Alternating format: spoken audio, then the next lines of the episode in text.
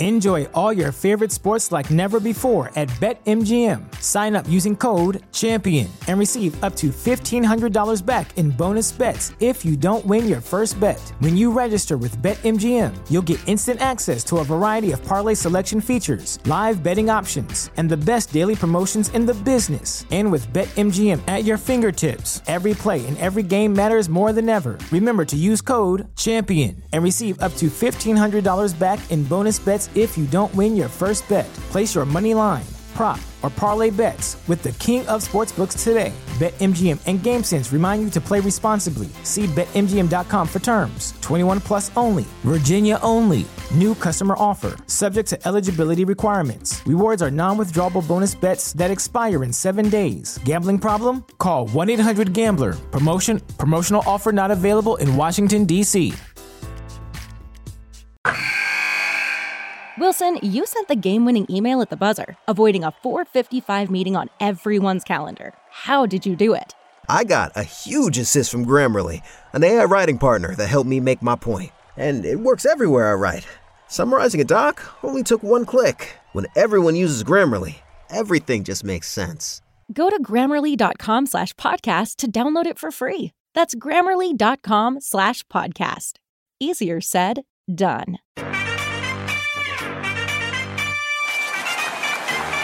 We're gonna bring y'all to our huddle. You are in the Warriors Huddle with me, Bram. No Marcus today. I'm sure we'll have him back next week. But my master of all things sound, Maxime, is with me. How's it going?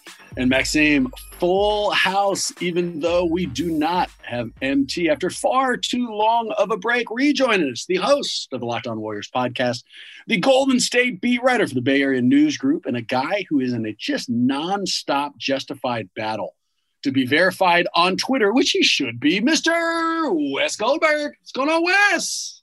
I have no idea how I'm not very. This is ridiculous. It's as if my injury updates don't count as much as Connor's, and I hate that. Well, perfect transition, and we are going to dig into that bitterness, man, because you know I can associate with us. Also joining us, the Warriors beat writer for the San Francisco Chronicle, a quarantine DJ who has yet to make us a single beat, and a guy who probably isn't subtly above telling Wes that he is, in fact, verified on Twitter, Mr. Connor Letourneau. What's going on, Connor? Thank you. Thanks for having me. I do want to give Wes a little shout out. The dude won an award today, a oh. national oh. award, and he's still not verified on Twitter. Now that's that's just absurd. What was the award, Wes? Most most dignified person to not have a blue check? It, it, you know what's crazy on Twitter? They're like, it, it, you got to be notable, authentic, and active. And I don't. I, I, guess the one I wouldn't be is notable, but wouldn't you be notable by getting the blue check mark? It's like a chicken or the egg thing. I don't understand. So you have to get a blue in order to get a blue check mark. You have already had to have had a blue check mark. But the award was for winning uh, a short form feature story on the thing I did last year on uh, watching a basketball game with Joe Lacob congratulations. You know I liked that piece. And if memory serves, Joe spent the entire time holding a beer but not drinking it. But I got to follow up. So I, I, saw you have a tweet yesterday or last night at some point, and it was directed at Twitter support. And it said something along the lines of, I am active, notable, and a distinguished journalist. And I now understand what you were aiming at. Uh, here, Wes, break the. Uh, break the intrigue. Has Connor ever, at least in your opinion, subtly brought up that he is in fact verified and you viewed it as kind of a passive aggressive you?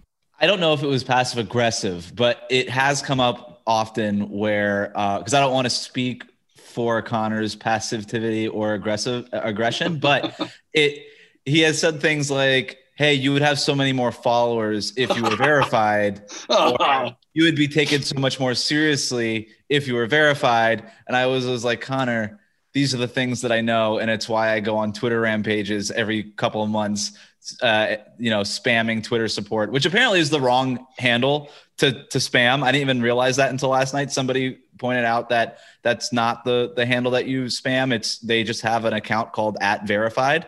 So that's probably why I'm not verified is I've been spamming the wrong account the entire time you know, Connor, how much I love you going up to him and suddenly pointing out things that are obvious like that. It's like talking to a shooting guard who doesn't have three point range and being like, "Do you know how much better your career would be if you actually had three point range?" It's just, it's just such an fu. Was that a shot? Was that a shot at Dwyane Wade? I don't appreciate that. Not here on Heat Huddle.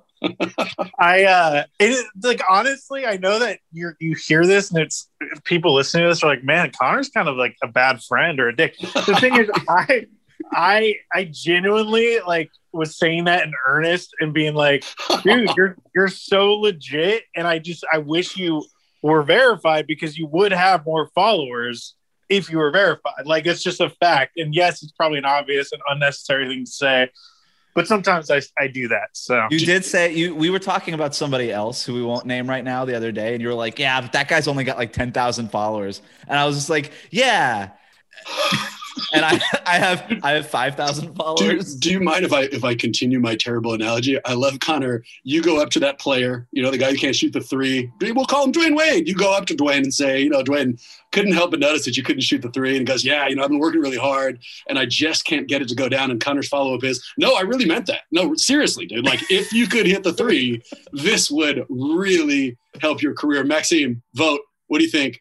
Does Connor know what he's doing? Because Connor's a smart dude. He's good at social interaction. When he is needling him about the the uh, the blue Twitter check, do you think he is trying to screw with him, or is he just trying to support a good friend? I mean, can it be both? I feel like I feel like it's both. That's what a real friend would do. Exactly. Since I opened this uh, the show before we hit record by telling you guys that I have trouble rooting for my friends and generally need therapy there, I don't think you can do both. But I tell you what, boys, let's move beyond the intro and get into our first segment because we've got a short show today. It is the glass half full segment. Old for us, new to you. Uh, the idea is we look back at the last, I don't know, week. You can go further than that if you want, and pull out some things that you liked and did not like about Warriors basketball. And to give you some time to think, I'll go first. Something I liked the angles that Steph Curry is hitting shots from. So I'm running out of things to celebrate this guy for. This year has been unbelievable. But just last night in the Portland game, he had a shot that went off the top of the backboard and dropped in. He had one that was like the top right corner and spun at the perfect angle and went immediately through the net.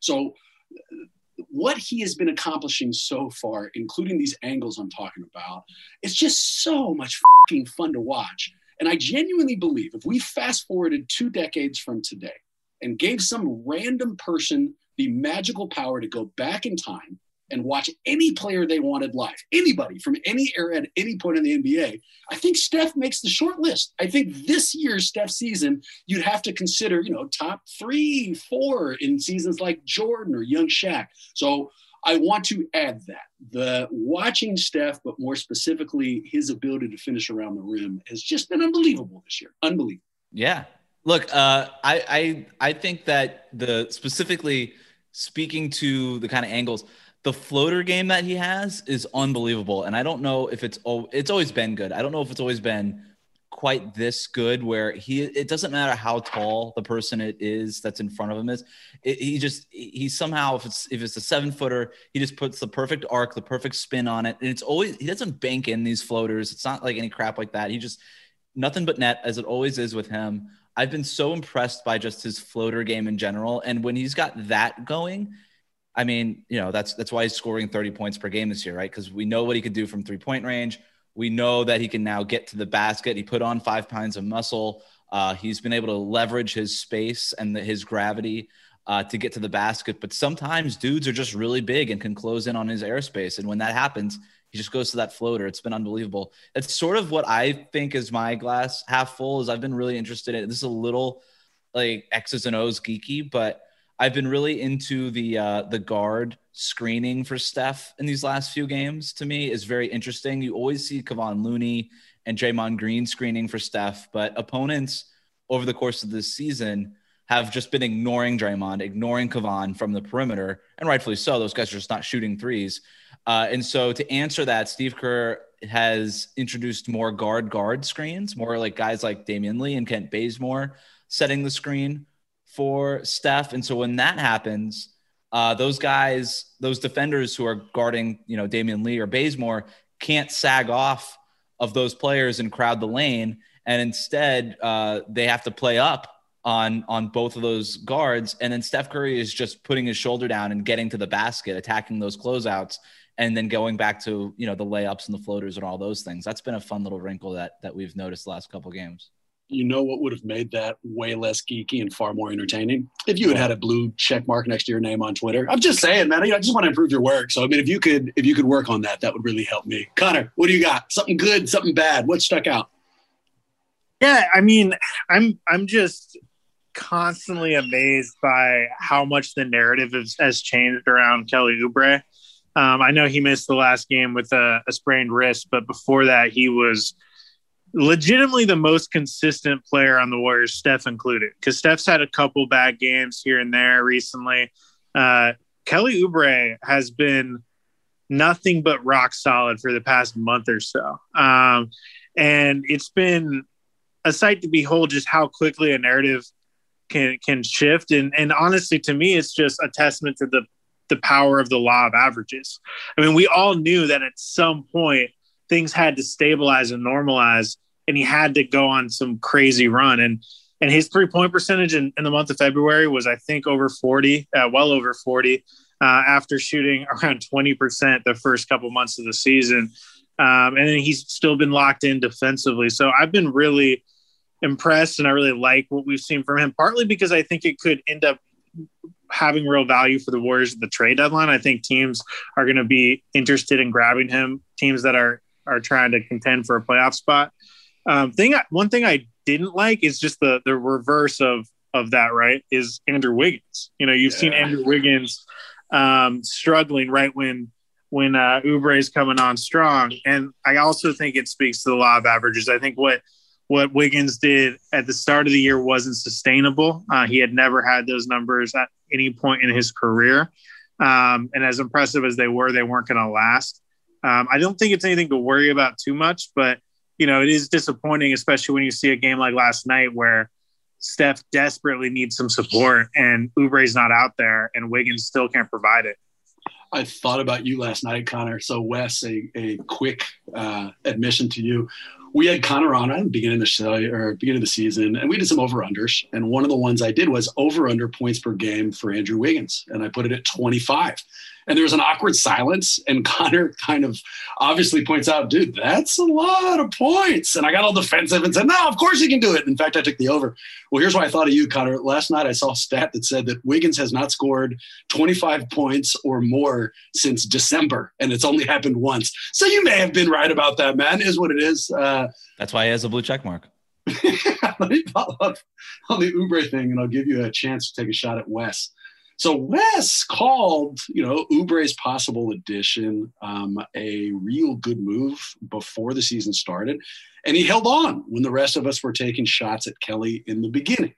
And he and I are similar enough. If I was Wes and I'd called that right, I would be subtly mentioning to people how I was right about Kelly Oubre the entire time, and I was the only beat writer who had called this thing. So, Connor, has he done that? You know, I don't know if he's done it in the paper, but like just to you, has he gone out of his way to kind of remind you that he was an Oubre guy before anybody else was? He Wes does that about everything that he's right about, um, not just this, but uh, you know, he if you remember, he was super high on Tyrese Halliburton. He was actually even higher on Precious Okongwu, who's having a, or I, don't even know how to pronounce the last Achiuwa, sorry, uh, who's having a really good season with Miami. Um, and so he's, you know, he we we've talked a couple times about how how right he was. Um, Steph is not above, or or Wes is not above. Oh, I appreciate uh, the compliment. Oh, yeah. Oh, we're going to have to hear that analogy like a thousand times. Maxime, whatever you can do to make sure that we erase that slip up, the Freudian apparent slip that Connor views Wes as uh, as Steph. Let's well, go ahead and do it. Can I? I just have a quick question. Did Steph spam the um, verified Twitter account in order to get his blue check mark? Is that like a standard thing, or do you think Steph was That's able to bypass do. that? No, they did. Any, oh, anybody you've seen with a blue check mark, it is because they hit up verified um, and then just as pointed out that they were notable and the other three bullet points. I mean, it's it's an important process. Authentic and active. Authentic. That's it. Authentic and active. I'll give you something I didn't like. I didn't like the Lakers game. Didn't like one second of it. Didn't like it so much. I'm not even going to go through it. I also didn't like the Portland game. Um, you know, the real reason I didn't like it. This is a season the Warriors are going to need every single win that they can get their hands on, especially against teams like Portland if they want to be there during the postseason.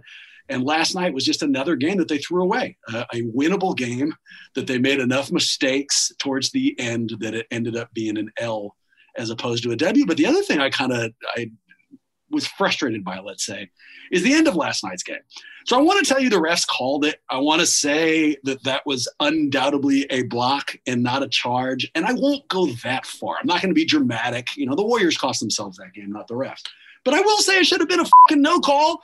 That you know, there, there's no way that a call should have happened with four seconds left on a basket that tied the game that wasn't a guaranteed charge. And that absolutely upset me. Uh, Connor, Wes, charge, block, no call. What would you guys think at the end of Portland? I thought it was a charge. I did too. I thought it was the right call. I thought it was close, but I thought it was the right call. I think that Connor should lose his check. And Wes, I hate you now. Let's move on to Warriors Oracle.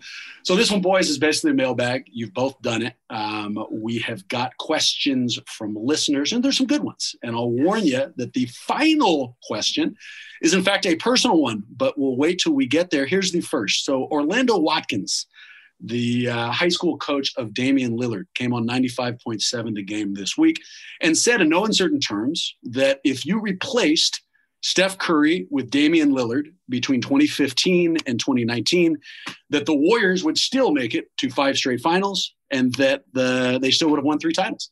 Do you boys agree? Re- just switch them over. The rest of the roster stay exactly the same, but Lillard is now a member of Golden State. Do the Warriors have the same amount of success? That's a ridiculous statement for this reason. As great as Damian Lillard is, and I think Damian Lillard's incredible, but he is a different player than Steph. And the Warriors in, built their entire roster and their entire system around Steph. So the reason why the Warriors were so great during their dynasty years is because they had this flow, they had this synergy that all went back to Steph. So if you just hypothetically took Steph off and replaced him with with Damian, it wouldn't be the same team. The the the Blazers run a completely different offense than the Warriors for a reason because even though they get compared to each other all the time, Lillard and Steph are completely different players. I'm not talking about whether or not Lillard's better or worse than Steph, but he's completely different. And I don't think he would have played off the guys like Draymond and and Durant the same way Steph did. I agree with you. Here's why. We got a stat last night in the middle of the telecast. I think it was Azubuike. But he pointed out that even though Portland currently averages 115 points a game, they're 30th in the league in assists they're an individual scoring team. And I would imagine that mimics Lillard, right? He's their best player. And if we go back through that five year dynastic run, one of the things that dictated the Warriors' success was ball movement, assists, right? And so if the stats scream that as great as Lillard is, and he is great, that, you know, the ball movement isn't necessarily his strength, then I'm not sure a team that is tailored to ball movement would be as good with him at its center. Uh, Wes, what do you think? That's also a weird thing to say because Damian Lillard wasn't as good as he is now five years ago. Mm-hmm. And and Steph Curry is putting up equal numbers now as he was five years ago when he won the MVP. So if you take Damian Lillard now playing at MVP level and transport him through a time machine and put him on those teams, maybe you could change the way that it is that you play and you would still make it to the finals and beat a Cavaliers team that was without their two best players, two of their three best players. Yeah, maybe you could win that. Maybe then you add Kevin Durant to that roster and you play in a very different way, but you still got Damian Lillard at an MVP level, Kevin Durant, Klay Thompson, Draymond Green, defensive player of the year, and all that stuff. I mean, that's still probably enough talent to win a championship, but it's also like Damian Lillard wasn't as good back then as he is now, and Steph has been as good basically this entire time. Um, what was that little take about Cleveland not having two of their best players? Is, is Wes trying to take a shot? I mean, like that question had nothing to do with the Warriors championships. So what the f- was that, man? How, how should I deal with this? I love Wes. You know him better. What did he intend by that little shot? It was a little shot. Yeah, I mean, for no reason. For no reason at all. Keep the mic. I'm going to give you a different question. Is the Predator a cool nickname or kind of shady insult for Damion Lee? Oh, because of the the dreadlock thing. uh, it's it's okay. It's dated. It took me a minute as a millennial. Uh, so I, I feel know. like any nicknames that capitalize on how you look is kind of dangerous. You it know, especially if we are saying that he looks like a homicidal um, alien whose main feature is killing everything in front of him. Uh, but I, I, can see the resemblance. I'm afraid to ask you, Connor, did, when I said the Predator, did you know what we were talking about? And do you think it's a good nickname? I knew what you were talking about. Um, I don't think it's a great nickname, partly because I just don't think that nothing against Damion Lee, but I don't think he lives up to that name. Uh, it's the type of name that you would expect from like a perennial all star, like Damian, You know, Lee. a guy who's like dominant. Um, and even though Damion Lee is a legitimate NBA rotation player at this point, which props to him, undrafted G League, you know, helping the Warriors, but he is not by any stretch of the imagination a dominant player in this league. And so I, that's the reason why I don't think it's it's a good name for him. Maybe he's like maybe he's not Predator, but he's like one of the bad Predator sequels. Like you could call him like Predator Three or something. I mean, if I almost lost you on just the straightforward Predator reference, I'm not sure if dropping a sequel will make sure that people pick it up. Uh, and I, I, I think you're both right. So he certainly played himself out of the brother-in-law nickname. You know, I mean, there's just like Connor said, he is a legitimate rotational player in the NBA. But if we're still kind of assessing where he is in his career, he's probably closer to brother-in-law than a nickname like the Predator. Um, boys, and so I, I understand that the chances of Oubre staying here are remarkably small, especially with how well he is playing now via either trade or they just can't afford him next year. But if the Warriors had a choice and could keep either Wiggins or Oubre, and it was up to you, who would they pick? I thought we were going to go with Kelly Oubre nicknames. I thought that's what we were doing. If you've got uh, one, I'll take that too. I know you're a Oubre guy. I've been your, would your nickname be Wes was right? What? Kelly West was right, Oubre. Uh, no, I've been I've been workshopping this. I don't know how I feel about it, but like he's got this. He is he is the grunge you know, musician of the NBA. He's just always wearing like flannel and it always looks like he has eyeshadow on for some reason and stuff. And I, and he just carries himself in a certain way. I, I want I've been workshopping like Kelly Cobain, something like that. I don't know. uh, I think it's apt. I think it works. Thoughts?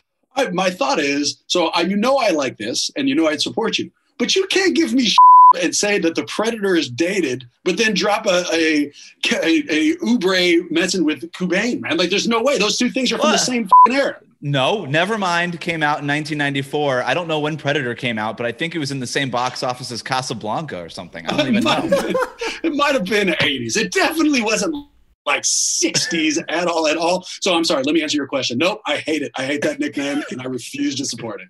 Connor, what do you think about that nickname? You have a blue check mark. I loved it, honestly. I thought oh, it was oh. phenomenal. Um, I'm you. also I'm also a Pacific Northwest guy, so you know the Seattle influence. I love it. Yeah, see. I I wish I knew something from Casablanca because I'd ask you to just call me that nickname, but I have no knowledge of that movie. So oh, unfortunately, the famous the famous line when he's gonna when she's going off into the aeroplane or something. Uh, the aeroplane, yeah, I I do know that, but I don't know how to turn that into a nickname. Let me give an answer though. Oubre v. Wiggins. Who would oh, you guys select? Wiggins. Yeah. Uh, I think what Wiggins can provide to this team next season, projecting not what it is, not, not taking what this is, but projecting next year when Klay Thompson is back. I have my questions about how Oubre even fits onto that roster next year because so much of what makes him good on this team is playing in space with Steph Curry and playing off of Draymond Green's playmaking. But if you have him on the team next year, he's going to come off the bench behind Klay Thompson. There's one stat that I just that I just came across that I think is actually pretty interesting. Um, doesn't necessarily pass the eye test because I agree with you that I think he benefits from being on the court with Stephen Draymond. Um, but he's shooting something like 47 percent without Steph and only like 28% with him, which sort of speaks yeah. to the potential for him to actually be pretty quality coming off the bench. A lot of that, I don't know what you what sample you pulled, but I I looked at those stats when he was in the shooting slump and that was part of my argument was I thought Kelly Oubre and Steph Curry should be separated as much as possible.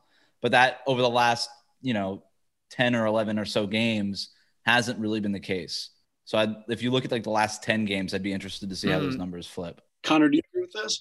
That would you also because what what Wes is saying makes sense to me. Does Oubre's efforts get duplicated next year? Once we bring back Klay? do we need what Kelly's doing out there?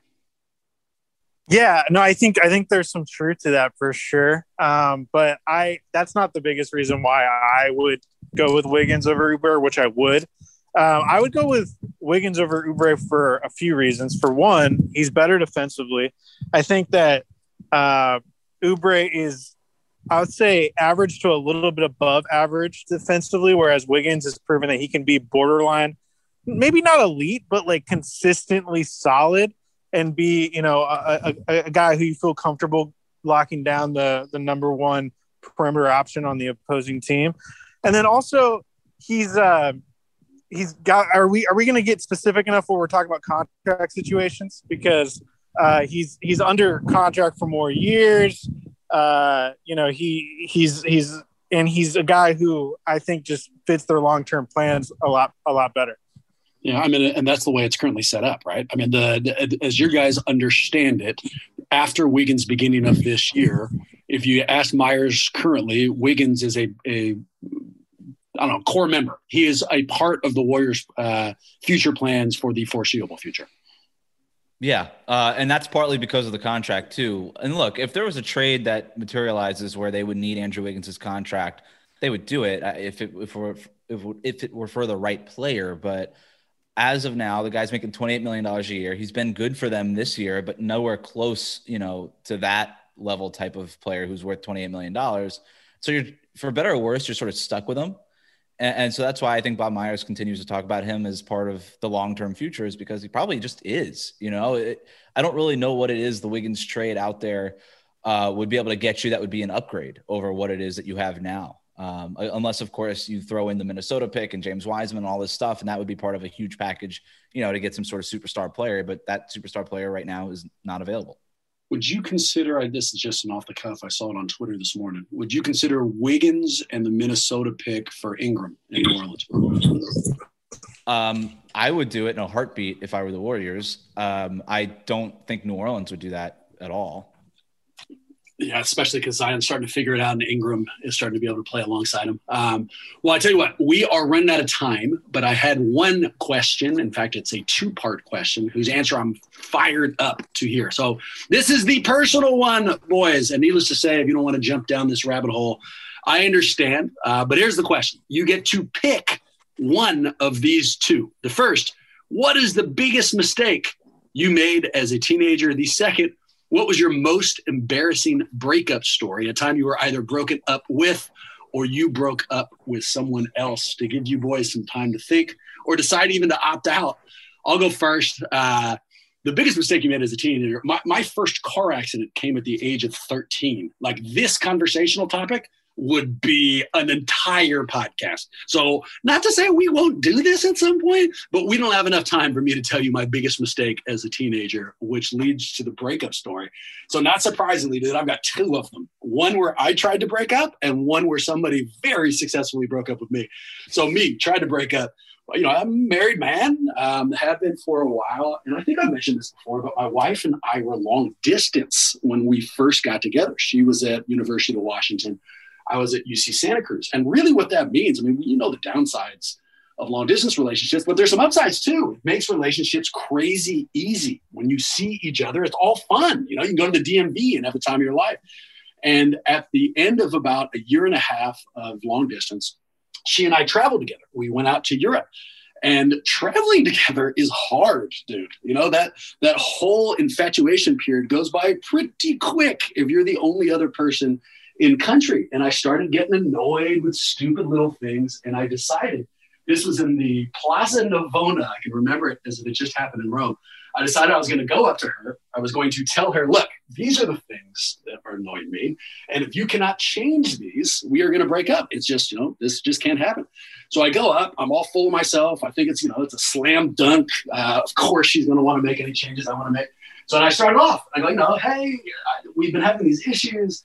And this is what, and before I can even get like 30 seconds in, she goes, Oh, thank you so much for bringing this up. You've been driving me crazy over the last week and a half. And if you would like to stay together with me, I'm going to need, and she fired off like 20 things that I needed to change. And boys, I'd like to tell you that I was like, oh, I'll never change. We're not meant together. I changed everything. It went from me trying to break up with her to her giving me a list of demands that I immediately accepted. And like I said, we're married. So giant failed breakup story there. And I'll uh, I'll give you one more.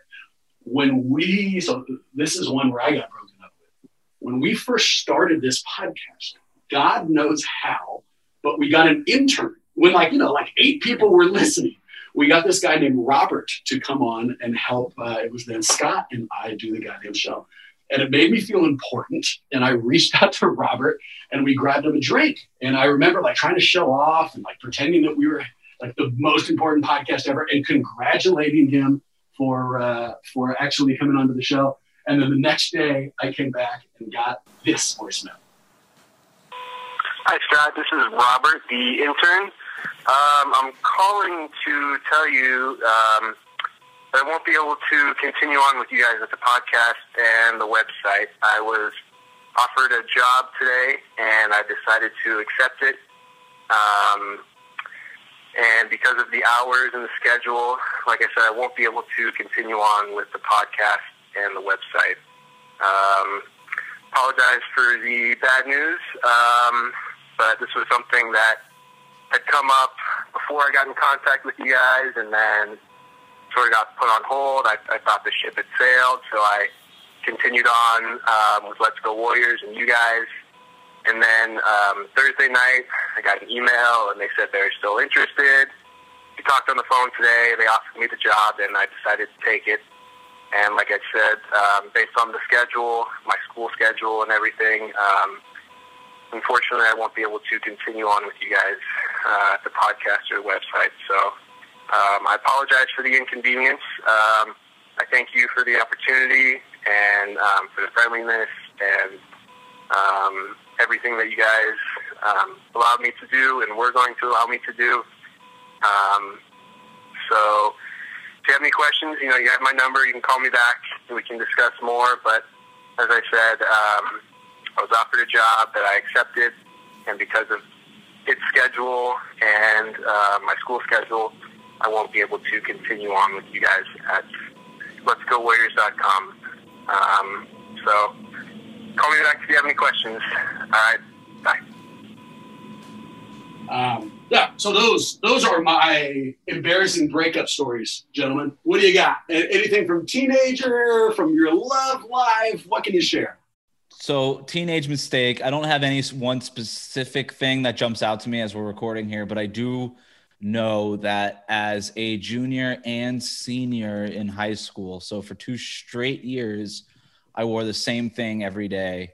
It was uh, ripped jeans, a black, uh, you know, wife beater type tank top, and a raggedy maroon hoodie with uh, brown flip flops. And keep in mind that in high school, I had hair down to the back of or to the middle of my back. So that was my the look. Cobain thing is coming from. That's why you like the Kelly Oubre thing. This is like your look, basically. Kelly Oubre and I are one and the same. He is Tsunami Papi. I am Tsunami Goldberg. That's how it works. have you uh, have you suddenly handed him a bunch of pictures of you in high school? Like, oh, you may be interested in my look from back then. It's pretty solid. I would if not for uh, pandemic practices happening this season. We haven't been able to approach that kind of relationship. Uh, as far as awkward breakup, um, I was I was dating a girl going into freshman year of high school, I think it was, and uh, it was basically just a summer fling, essentially. And uh, but we went to the mall a lot because that's what you did, and uh, we went to the mall basically every other day. And then at, at some point like the last month of the summer last couple of weeks of the summer whatever it was she started bringing like her girlfriend along right? And so i was like all right like whatever. Uh you know not getting like the alone time where you get to like hold hands and like buy gumballs for each other or whatever it is that we did um and so they started talking way more and paying way more attention to each other than she was paying attention to me. And then eventually I was like, you know what? Screw this. And on the first day of high school, uh, I broke up with her and she was like sick. and uh, within a, a, week, she started dating that girl. And uh, So it turns out she was gay the entire time. So, so you changed a girl's sexuality. Nicely done, Wes. Uh, yeah, that's, that's just. It might have played. had something to do with the, the the white beater and the long hair and the hoodie. I don't I don't know for sure. certain. She might have been confused and maybe a little surprised at some point. Connor, any embarrassing outfits in your past? Uh, a lot, uh, but I probably even more embarrassing breakup stories. I feel like every breakup I've had has has been uh, punchline worthy. Uh, but one one that really comes to mind is uh, sixth grade. I was uh, it was like my first quote unquote girl held hands at school. Like, we'd go to the creek together and and that kind of thing. Um, and sh- her name was Haley Geiger, and she was like, I went to a small, I went to a small uh, Catholic school. Like there were 30 kids in my whole grade, and she was like quote unquote like pretty girl in the class. Like I was, all the other guys in the class, and so I just felt like super cool that I was with her, kind of. And I remember at the last day of grade, broken up with me over AIM for another guy in my class named Scott Barker. And I was not aware because I hadn't checked my AIM that night. And so everyone at school knew, except for me, that Haley Geiger had broken up with me. And I was just completely destroyed. Well, let me say what I'm sure all of us are thinking. You, Scott Barker, you bastard. Just stay, stay away from my boy's girl. Um, gentlemen, I, I, you know how much I enjoy these. Today was absolutely no exception. And I know that there's a ton of people out there who need both more Goldberg and Letourneau in their life. Take them in turn. Where can they go? Wes, for people who need more of your work, where do they uh, turn their attention? Check me out on Twitter. It's at WC Goldberg. Make sure to follow the unverified account. That's me. Uh, and I'm on Instagram at the same handle at WC Goldberg. And Connor, where can we find your far more shiny, verified, impressive social media account? Uh, follow me on Twitter at con underscore Chron and read all my stuff at sfchronicle.com. was uh, you know where to find us. You want to shoot us a email to give us some suggested questions. It's warriorshuddle at gmail.com. Our only non-verified presence on social media is still at Warriors Huddle. And uh, with that in mind, go Warriors. Hopefully, see you next week.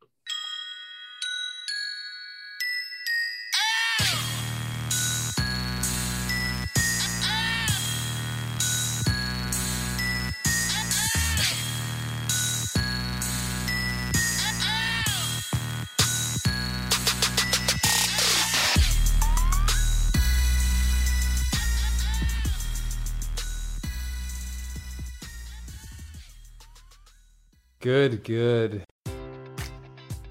Enjoy all your favorite sports like never before at BetMGM. Sign up using code CHAMPION and receive up to $1,500 back in bonus bets if you don't win your first bet. When you register with BetMGM, you'll get instant access to a variety of parlay selection features, live betting options, and the best daily promotions in the business. And with BetMGM at your fingertips, every play and every game matters more than ever. Remember to use code CHAMPION and receive up to $1,500 back in bonus bets if you don't win your first bet. Place your money line, prop, or parlay bets with the king of sportsbooks today. BetMGM and GameSense remind you to play responsibly. See BetMGM.com for terms. 21 plus only. Virginia only. New customer offer. Subject to eligibility requirements. Rewards are non withdrawable bonus bets that expire in seven days. Gambling problem? Call 1 800 Gambler. Promotion. Promotional offer not available in Washington, D.C. Wilson, you sent the game winning email at the buzzer, avoiding a 455 meeting on everyone's calendar. How did you do it? I got a huge assist from Grammarly, an AI writing partner that helped me make my point. And it works everywhere I write. Summarizing a doc only took one click. When everyone uses Grammarly, everything just makes sense. Go to grammarly.com slash podcast to download it for free. That's grammarly.com slash podcast. Easier said, done.